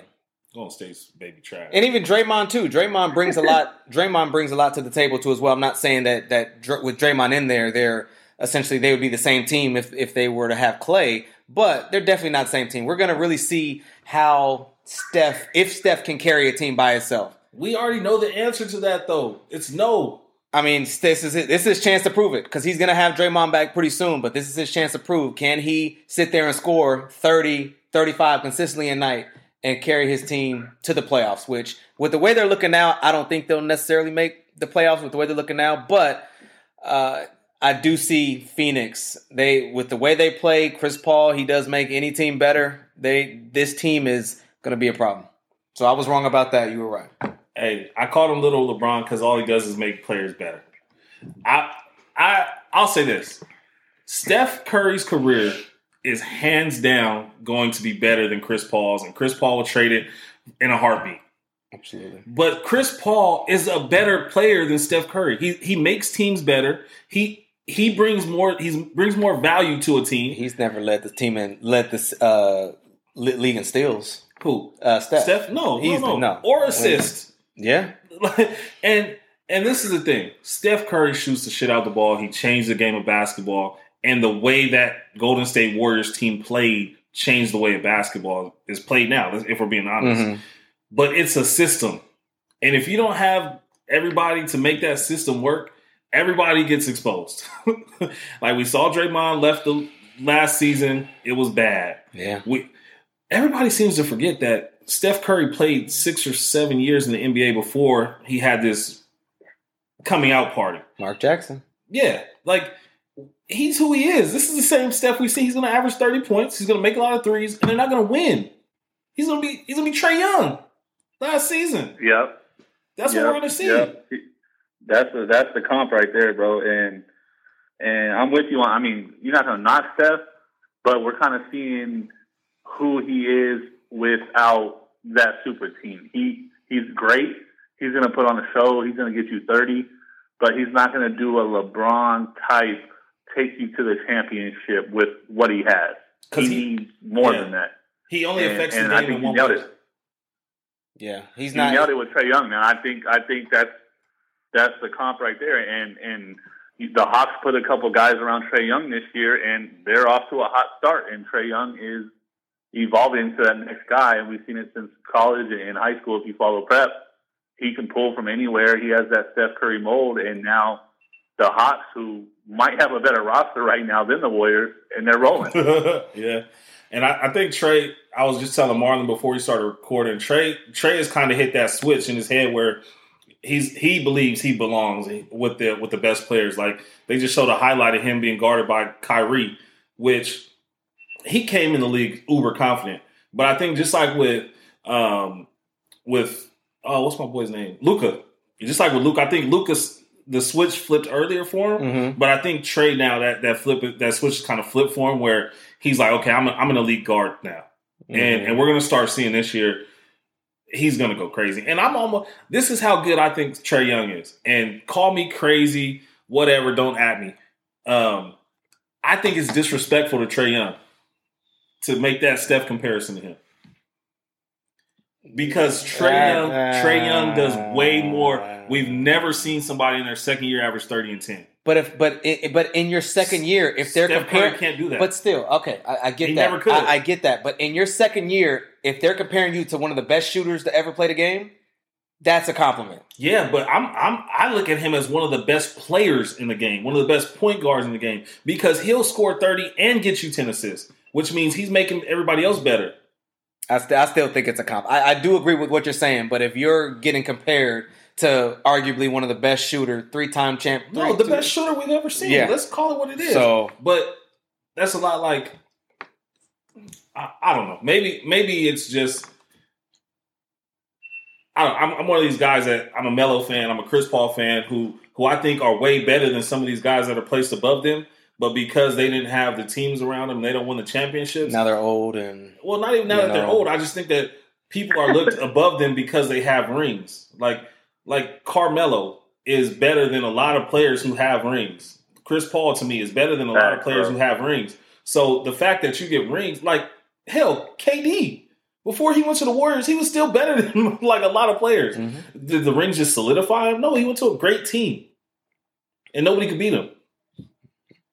So I don't know. Trae Young is next up. Trae Young, Luka. I said this a year and a half ago. Top five in the league.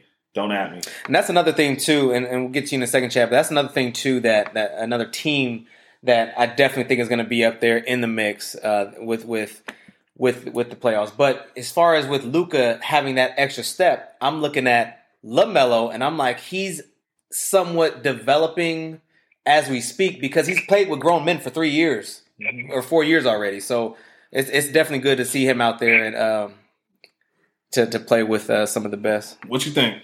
What you think, Chad? What you think about LaMelo? Man, I'm not. It's it's tough, man, and it's it's kind of near and dear. I mean, I'm I'm only like 30 minutes from Chino Hills. Uh, one of my best friends in high school was actually their agent when Lonzo got drafted. So I mean, I'm you know tied into the family a little bit through that. And I was telling him then, man, like Lonzo ain't got it, man. Like I don't know. And, and obviously, that's you know, as a representative, he told me otherwise. And now LaMelo is supposed to be the prodigy and, and the chosen one. It's gonna be tough, man. I mean, he can do, I guess, the Trae Young type of things as far as stretching the floor from from deep. It's just, it's it's the same thing with Lonzo. I don't like the awkward shooting motions, man. And I- I'm gonna stop. I'm gonna stop it right there, Chad. Lonzo's shot gotten a lot better.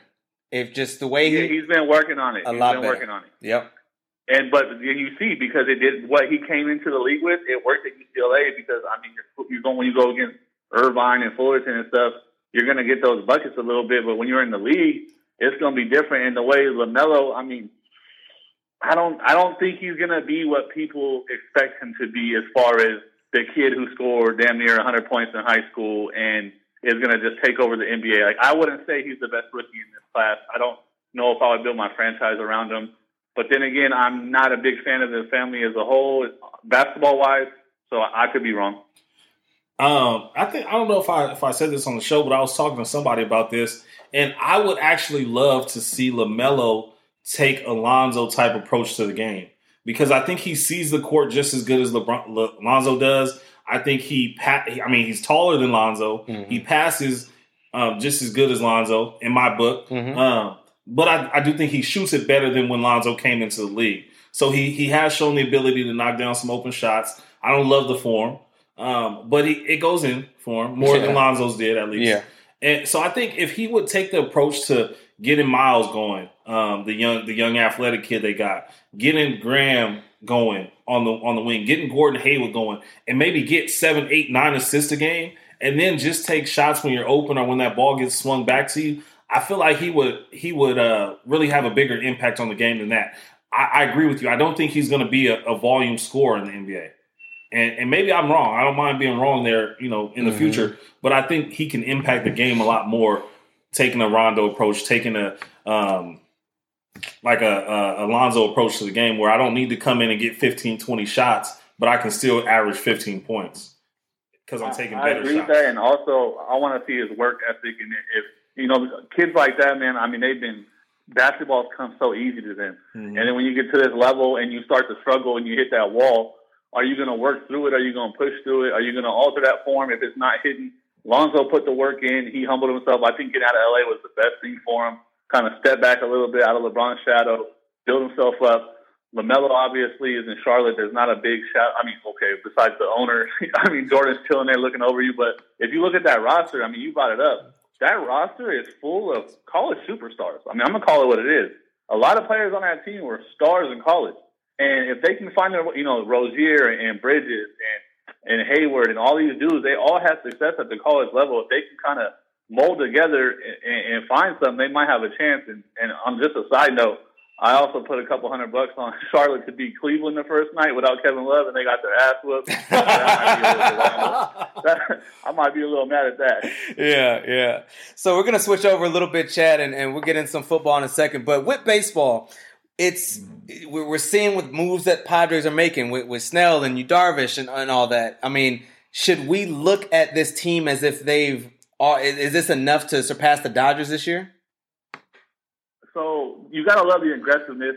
Uh, obviously, the Dodgers, and what's scary about the Dodgers, obviously, they still have Bellinger, Seager, Mookie Betts. They're in the running for Arenado, which is completely insane that they can somehow win a title and turn around and get the best third baseman, one of the best players in the league, on their team. So if that happens, then it doesn't matter what anyone else does. But as of today, the Padres, I mean, they're making moves, man. If you, you remember Snell I mean, everyone remembers him walking off the mound pissed off, you know, got the hook too early. He's a hell of a pitcher. Uh, big time prospect, got hurt a little bit early, kind of had to find himself. Tampa Bay is really good at developing these guys. I think the National League is going to be great for him. Yu Darvish, that's a roller coaster. I mean, yeah. you don't know what Yu Darvish you're getting because he was on the Dodgers and, and he just choked in, you know, in the spotlight, and then he came back and bounced back after being an ace for so long in Texas. The thing that scares me about this, and, and it, I guess it's a lazy comp, is the Padres just did this five, ten years ago when they brought in Matt Kemp and Upton and Kimbrel. They went and they got all these players, and within two years they had to blow it all up because it was a horrible mistake and it didn't work. Now the difference is they didn't have probably one of the best players I've ever seen at this age in Tatis. I, Tatis, I mean, the kid is special. Everyone talked about Vlad Jr. coming out. Tatis is, I mean, he plays by the he he doesn't care about the baseball rules as far as you know the the unwritten rules. He he plays how he wants with that that swagger and that flair. Machado has that same attitude. Hosmer's a solid player. I think the Padres. It's going to be tough. It's it's going to be a battle for sure. Like I said, as long as LA doesn't make that move to to add another All Star, I think the Padres got a shot. It's just going to be can they gel together? Their pitching staff is a problem. I'm going to tell you right now, that pitching staff four deep if they get into the playoffs, it's going to be hard to beat the Padres in the playoffs. Hey, let me. I got a question for you because you made it. You brought up a good point with. You know, it's kind of like the Lakers almost, where you win a championship and then somehow you get a little bit better in the offseason. Um, with with the Dodgers, if they bring in uh, Arenado, I, am not saying his name right. Uh, but if they're able to bring him in, who who plays third base? Who plays shortstop? Because I, I don't think you want to take Turner out of the lineup, right? I think Turner might be a free agent, and if not, they'll probably move him to first. Okay. I mean, that's the thing with the Dodgers, dude. Is the Dodgers have so much flexibility. When you watch this team play, I mean, they can put Bellinger in the outfield, they can put him at first. They can put Turner at third, Muncy at second, or they can put Muncy at first. Like their versatility in their lineup is what made them such a strong team for the last four or five years. They were just never able to get over the hump. Is the fact that they can do all these things with their lineup and move guys around. And then last year, when they added the universal DH, they just handed the Dodgers the championship because now they had that extra guy on the bench who could slug 30 bombs at will, Yeah. and now he's in the lineup every day. So you can make, I mean, you figure that out later. If you have a chance to get Arenado, you know No, I'm saying? facts, like, facts. team, you got a chance to get Arenado. You bring him in. Then in training camp, you realize where are we going to play at. We'll talk about that later. Turner will find the spot. Arenado's going to play third. He's probably the best in the league at, on, with the gloves at third. One of the best to ever do it. If I'm the Rockies in the same division, there is no way in hell way. I'm giving that dude to the Dodgers. You can't. Yeah. Well, Well, they they figure they probably won't sell many tickets this year anyway, so it's kind of like why not? All right. So, and we do have some um, uh, some college football. We've been talking about basketball and and football and, and even some baseball, but you know we do have some college football. The we got we have been bowl games that have been going on all week, but you know the the the as far as the college football playoffs, Bama and Notre Dame, we have them uh, Friday, actually New Year's Day, and then also too we have Clemson, Ohio State. So. Uh, who's winning in these games and making it to the national championship? All right, real quick before I get into that, I just got to make one point because I was watching this Oklahoma Florida game before y'all called. I don't know how you guys feel about players sitting out bowl games. They've been doing it a lot, you know, more often the last couple of years. Mhm. But this Florida quarterback, who he didn't opt out tonight, four of his receivers did, including his star tight end who's going top eight. He should have. dude had three picks in the first quarter. He should have opted out. I, I mean, bro just lost the bag tonight. I'm telling you that right now. That's going to be a good argument the next few years when players opt out. They're going to look back at him and say, "Well, he just lost a couple million dollars." But Absolutely. looking at the, I mean, the games that matter. And I'm gonna go with the spreads too because I, I don't like when people get lazy, especially when there's a big spread and, and just give you the winner. Bama's going against Notre Dame. The last I looked, it's 19. I, I'm I don't think they have on a my problem. sport book. You think they cover that? I think they cover, man. Notre Dame, who is a good team, they're going to have to try to play ball control, run the ball a lot, keep it out of Alabama's hands. I like Book, man. He's been there for a while now. It seems like he's been there since I was in high school. But he's a good quarterback. But Bama, man, we know how Notre Dame gets in the playoffs, and we know how Bama gets. Bama's going to turn up. They're going to blow it out. They're not going to rest. They're not going to sit back and take their foot off the pedal. Mac Jones is locked in in that offense. Najee Harris is, is a stud. And, and then we know about the receivers on the outside. I think Bama rolls by at least 21. I'd say Mm. closer to 27. Mm. And looking at Clemson, Ohio State, and I love Justin Fields. I think the game against Northwestern, I think he was banged up, man. He was missing a lot of throws. He had his wrist wrapped. I don't think that was, you know, an excuse. I think he was really banged up. But Trevor Lawrence, as soon as he comes back in that offense, Clemson, who I don't like their defense at all this year, but they can just score so many points. And Ohio State lost one of the best college players we've seen in, in Chase Young, and they lost the corners on you know each side. I think Clemson covers that seven and a half easy, and I think we get Clemson Bama part what seven hundred. I mean, Right, right. every year, I guess. Yeah. Yeah. And who you going with? So championship. I mean, it's so tough because we. It's Trevor Lawrence's warm up, and Bama's defense ain't like they used to be. Man, they can get scored on. Florida just scored on them last week. I think Bama. I think Bama would probably open up three and a half, maybe probably three and a half favorites, and I I gotta go with Bama, man. I think Saban. I love Dabo, even though he's he's my enemy. I'm supposed to hate him as a Florida State fan. I like what he brought to South to Clemson, you know, and, and bring all those guys up from the South to Clemson. I just think Bama, Mac. So Trevor Lawrence, no clear, no doubt, he's better than Mac Jones. He's going to be the best, you know, one of the best quarterbacks in the NFL. But Mac Jones is running that system so smooth right now. I like what they're doing on offense. I think Bama beats Clemson just because that Clemson defense is. I don't think they're that good. I don't think they can handle the Bama offense. I, I, I think it's a blowout. I think I think Bama beats Clemson by ten plus. Mm. Sheesh. Yeah. Yeah, so I, I, I, one thing that I do, and I don't know how many fans they're allowing to, because there's, I think there's no fans in New Orleans.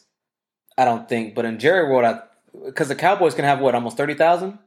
Yeah, So- 25, 30, something like that. So I, I'm, I'm pretty sure that they're definitely going to have fans. Because we have a game. There's a game that's here tonight, I believe it is. I'm not sure which which ball game Yeah, is. the but- Cotton Bowl. Okay, yeah, yeah. So, but yeah, so we'll, we'll definitely see how it plays out. And the last question, we've been talking about football all the episode. I know you've been listening and and, uh, and watching. So, who you got for the uh, your Super Bowl prediction? Man, I mean, and it, outside AFC, I think it's a little easier. I'm going to roll Chiefs. I mean, it's easy to say, but even though Mahomes sitting out this week, going to have two weeks off, the Steelers they fell off a cliff. Yeah. I don't really think there's anyone messing with the Chiefs right now. There, there's some good teams up and coming. I don't know if Lamar is going to get in. Tennessee can pound the ball, maybe kind of play keep away a little bit. Mhm. But I just think Mahomes in the playoffs, get Tyreek healthy. And then on the NFC, I'm just going to say this because I think every football fan in the world wants to see it. Mahomes and Rodgers. I mean, I think that's something that we've been dying for with Rodgers and Brady for so long. Yeah, And we might get Rodgers Brady now, but it's going to be in the, in the conference championship. It's not going to be in the Super Bowl like we've been waiting for the last 10, 15 years. So I got to go Rodgers versus Mahomes. And once again, I'm going to go back to the Bama and Clemson. I don't think the Green Bay defense can handle Mahomes. I think the Chiefs, they get another one, man. And unfortunately for us, Marlon, Chargers and Broncos fans, we're just sitting there watching Mahomes celebrate another one. Nah, Hey, One man, of the bring it damn on. Bears would have picked him. That's when you just got to root for the AFC West. no, Never. saying, man, all, Never. the, all the Bears had to do was pick Mahomes, and, and we would have never had to deal with this shit. exactly, exactly. it would it would have been somebody else's problem. But We would have had Mitch in Kansas City. we would But, have been but. Mitch Yeah. Trubisky was just so good. yeah. So we'll one thing I will say this, and we'll let you go. We we see the Chiefs. They've been looking kind of average these past few weeks. I mean, the Falcons were sticking with them for a while, and we've we've just seen them not look like themselves. So with Mahomes sitting out this week, I don't necessarily think that that would, you know, I don't know if it will help him. I'm sure Kelce's going to probably sit out. Some other guys will, will sit out too, but I think they really needed to play this game just to get their confidence back up. And they have the bye, so Mahomes is essentially having two weeks off, and then he has to go out and and uh, play who knows who. Well, but Yeah, I, I feel that, and, and I get what you're saying. And I, I forgot to mention the Bills do have a shot, but I don't like. I don't know if they can hang just yet. I think they're a year early, but I think Mahomes is on the level of Kobe, LeBron, you know, Brady, to where it's postseason time and that switch flips. And now no one's competing with me. You think the Falcons are going to hang around with me if it's the playoffs, bro? No, this is week 15 of the season after I just came off a Super Bowl and it's a COVID year. Yeah. I'm chilling, man. I'm gonna make sure we win. I ain't gonna have to blow you out, but as soon as that bright light comes on in this playoff time, it's game time. And I think Mahomes is that special to where he can do that. And Tyreek's a little banged up right now. I think he's gonna rest and get healthy. He hurt himself a little bit in that Saints game. I just think there's too much firepower on that offense. It, it's interesting to see if Helaire is gonna get back healthy though. That's gonna be a huge key. Got I a high think, ankle 'cause Le'Veon sprain, ain't yeah. got it no more. yeah, Hey, I got a selfish question, and this is super off topic, but I'm trying to finish off my parlay. Number number eight, number eight, Cincinnati. Number nine, Georgia. In the um, I don't know what bowl game it is. Who cares about the bowl game? But it's in Georgia, so so Georgia has the home field advantage there. But they're giving them seven points. What do you think about that? You think Cincinnati covers a seven point spread for me? Undefeated Cincinnati against Georgia. So that's that's see, and that that now you're bringing up a team that, that had a fight, and, and if the expansion came out, maybe we were talking about Cincinnati in the playoffs. Um, I think they're gonna. I I would probably roll Cincinnati with the points. I think they'll keep it close. I know Georgia, obviously on paper, we're talking about SEC. You know, they're the big bad, you know, Southern team, but that defense is solid. I'm not a big fan of the quarterback situation. And Cincinnati, I think they're going to come out, and it's going to be one of those situations where they're going to tell the committee, "You fucked up." I'm part of my language, but they're going to say, you know, you should have had us in. You should have expanded. You should have gave us a shot. We're the real deal. We can score points. The quarterback's legit, man. He's a dual threat quarterback. I think they can keep it close. They might not win the game, but I think they cover, man. I like that. That's where I was going. I appreciate it. All right, man. Appreciate you guys. I don't know. I don't know if he had any more real questions for you, but that was that was my important one. The, the last thing I was going to say about the Steelers, I think a lot of people forget they had their bye due to a lot of COVID related stuff with, I believe it might have been the Ravens or another team or, or whatever, but they had their bye in week four. So they've. No, the Titans, I think. The Titans? Yeah. I think they're playing the Titans. The Titans, yeah, because the Titans had, uh, like, I think it was like 20, 30 people or something had COVID on the team or, or whatever. So, you know, maybe, maybe this, this, you know, some of the starters sitting out could, maybe we see the, the Steelers that we saw in the beginning of the season. You know, well, I've been saying we from might. I've been saying since like week six or seven when they were undefeated that they weren't this damn good. So you did. I, you did. I think that they're kind of showing us, and the level of competition has stepped up at this point. So I think we're kind of seeing the real Steelers right now. And old Ben, I think that was a big. I think it was a big win this past weekend. That was. A, I think that kind of saved them a little bit. They came back on a good coach team. I think if they lost that one, we would have really been trashing them. But it's Hey. hard for me to feel sorry for a team that had a bye three months ago when my team had to start a seven string wide receiver quarterback. I ain't got. I don't feel bad for nobody. This year, bro. You gotta, hey, and, you gotta, as, you gotta adjust, man. that was and as an AFC West fan, I mean, you've seen a lot of uh, what's that quarterback's name, Philip Rivers. So him giving up a lead was that really surprising to you? hey, man. Hey, man, it was clockwork. That was clockwork, man. Oh, Side note, uh, he did. He's not winning Riv- anything. Rivers did come out and say that he could be playing his last game on Sunday if they don't win, uh, if they don't make the playoffs. Best So, news all week. Man, Yeah, I, so I'm gonna have to. Uh, I'm gonna prime you some uh, Kleenex so you can wipe some tears when you walk out the field that last time. I know it's gonna be rough. that's that's that's my guy. Him and all his twenty five kids will be. Uh, Hey, one of them got to make it to the league. When you get older, you you be cheering on his son. They got the odds is good, man. He got about thirty of them kids. One of them got to be good. Man, one of them has to be good. hey, funny thing, I was watching some show and they were talking about Michael Jordan's sons and like D one athletes remind you, but how they weren't good. Um, but I, he went and I think he has like a younger son or two younger sons now, Mhm. and they're like, "Oh, he must be trying to just try over again because his first set of sons weren't any good." That's cold. Hey, uh, I mean, it's kind of off topic. Last thing before I bounce, yeah. I don't know if y'all seen Tiger Woods' son. Yes. Oh, yeah, we talked about that. We- we- legit. We We just talked about kids. Oh, okay, yeah. That now that's a son, man. I mean, Yeah. Tiger got it going, but uh, you know that's a different sport. You can kind of train them up young and kind of teach them, you know, all the little tricks and stuff. But yeah, hopefully, you know, Philip Rivers, the junior, will come back and, and fade the Chargers once and for all. And uh, back when we move back to San Diego, it's, it's only right. We That's can't. not gonna happen. We, we After you move five other cities, Yeah, before you move back, you'll be like, "What? What's franchise? Yeah. that? Was that the Browns or the, the that turned into Baltimore and then came back to Cleveland?" Are you guys done? I'm, just, Are I'm you trying guys to get done? your to the back. Toronto Chargers. On that note, Will you still be a fan? Of course, I can't root for nobody else. You can. All right, Chad. Uh, happy New Year to you I appreciate and the you guys. family. Happy New Year. Yeah, Happy stay New safe, Year, man. All right. All right, I'll catch up with you guys. All right. Ah, man. Last guest. Family over everything. I don't think y'all can see it in the camera. Last thing we're gonna do. Uh, we're gonna give out our awards. We just got five of them. Uh, our year end, as we do every single year. As we've second year we've been doing it, We're but uh, supposed to do this at the beginning of the podcast, I thought, and it was going to be over within five minutes because my answers are easy. all right. So, athlete of the year. Oh, go James. I don't think we. There's not much to debate. Team of the year. LeBron James. He's been the team of the year for the past 15 years. Uh, maybe team of the year, I'll go with uh, the Heat. or- Yeah, the, the Heat are, are a team that I think nobody saw got- at least I got the getting Heat. there. Yeah. um, the Chiefs, and there was a college team that I really liked. I think their coach got like coach of the year. I want to say it was Central Carolina or Coastal Carolina, or something like that. Give them a shout out though. Okay. I think they're up there. Coach of the year.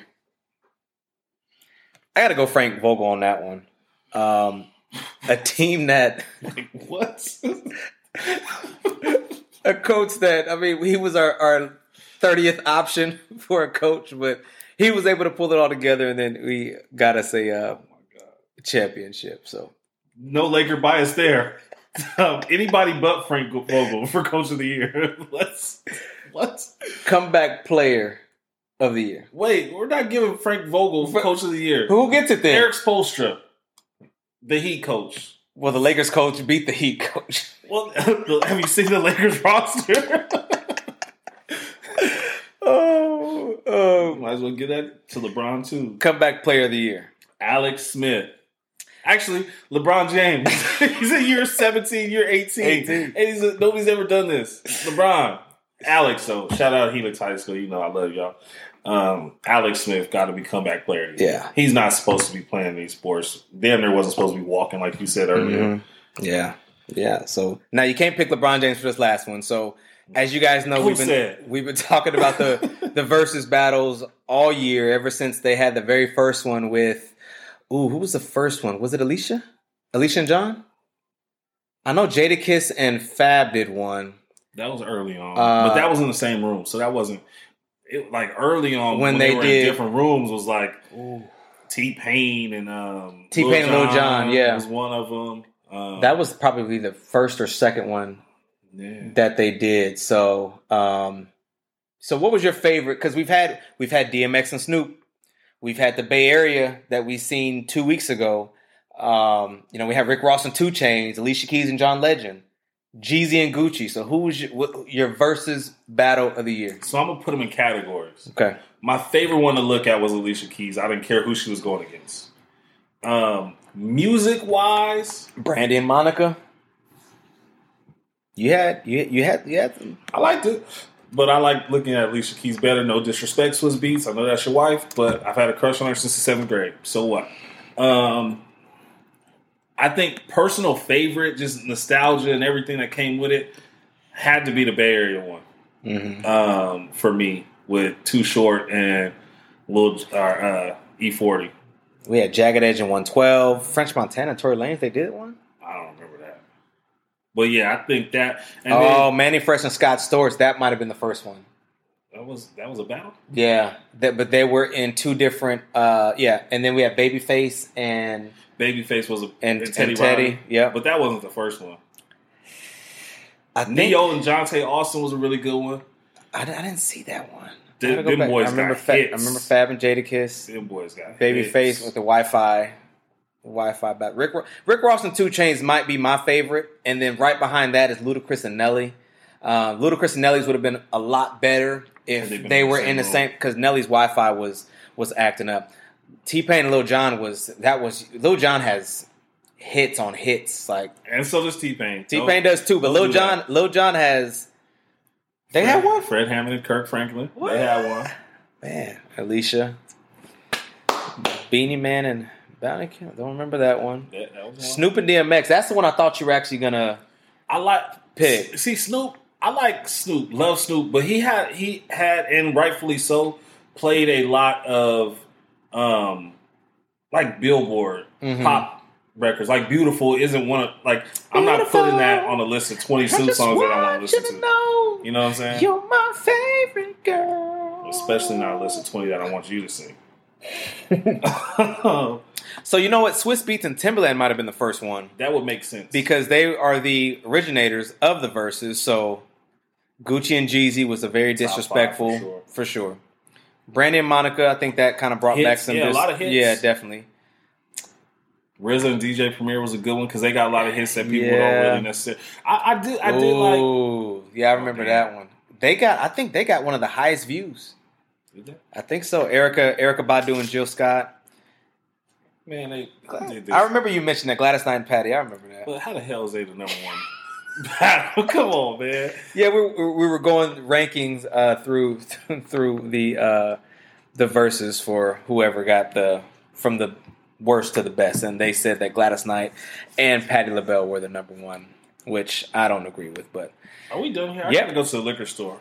uh, you can't. Oh, yes, you Yes, might be I able to. can. And, and nothing like Tomorrow's New Year's Eve. nothing like being back home. when I got a drink for my mom's birthday. I'm celebrating my mom's birthday When's my birthday? tomorrow. Oh, my mom's birthday's on the 11th. So Oh, happy birthday, Miss Marilyn! I thought I seen her in here. Yep, she was in there. She was in there. So, all right. Other than that, Happy birthday, appreciate everybody for all the love, likes, subscribes, everything. We we really appreciate it. and the banter. Shout out to Chad. Shout out to uh, Eric. Shout out to Karlin. Oh, I guess shout out to now. shout out to Karlin. I appreciate y'all, man. Y'all make this even more fun to come in and do every week because, like, you guys didn't get to see it, and Marlon kind of talked about it, but me and Karlin literally argue every day. Um, Karlin, Karlin, Karlin, will, fan. Karlin will also comment on us and send us voice messages on a rant. While we're doing the podcast, Right? he'll he'll text us. You're wrong about this. You're wrong about that. Hey man, like that's. But that's love and dedication. I think really that's that's really what it's all about, man. We have a ton of people that that random people that that will that'll hit us up talking about the podcast. So we just we really appreciate just just everything. Uh, we're actually gonna have a special episode coming for you on New Year's Day. So we will um, Oh yeah, we got some special guests. let you guys in Well, on that. It's So gonna be mostly basketball talk. Yes. So for all our basketball fans out there, get ready, man. It's gonna be some good talk too. absolutely, absolutely. So other than that, happy New Year. Stay safe. Shout out to my barber, man. I gotta come see you tomorrow. That's what I just had on, boy. Damn. Who you, who you telling? AJ, what up? And we will catch y'all next year. Peace. We out. Yeah. Been close enough, the hoe smell like a kilo still. Still. First album 26, I ain't need no deal. Real. Already a hood legend, I ain't need no shine. First rollie flooded out, I ain't see no time. Whoa. Stand up, niggas. we only ducking indictments. Dope boys, off white, looking like soft white on them. You know what I'm saying? We in the building, we came for a billion, ain't nobody playing. Live every word that I'm rapping. Say I lost 90 bricks and it happened. You probably wouldn't believe everything that you're seeing right now if it wasn't live action. I ain't on the gram. Get your revenge after getting 50 ball. trying to record this episode, man. Can you uh, keep it down?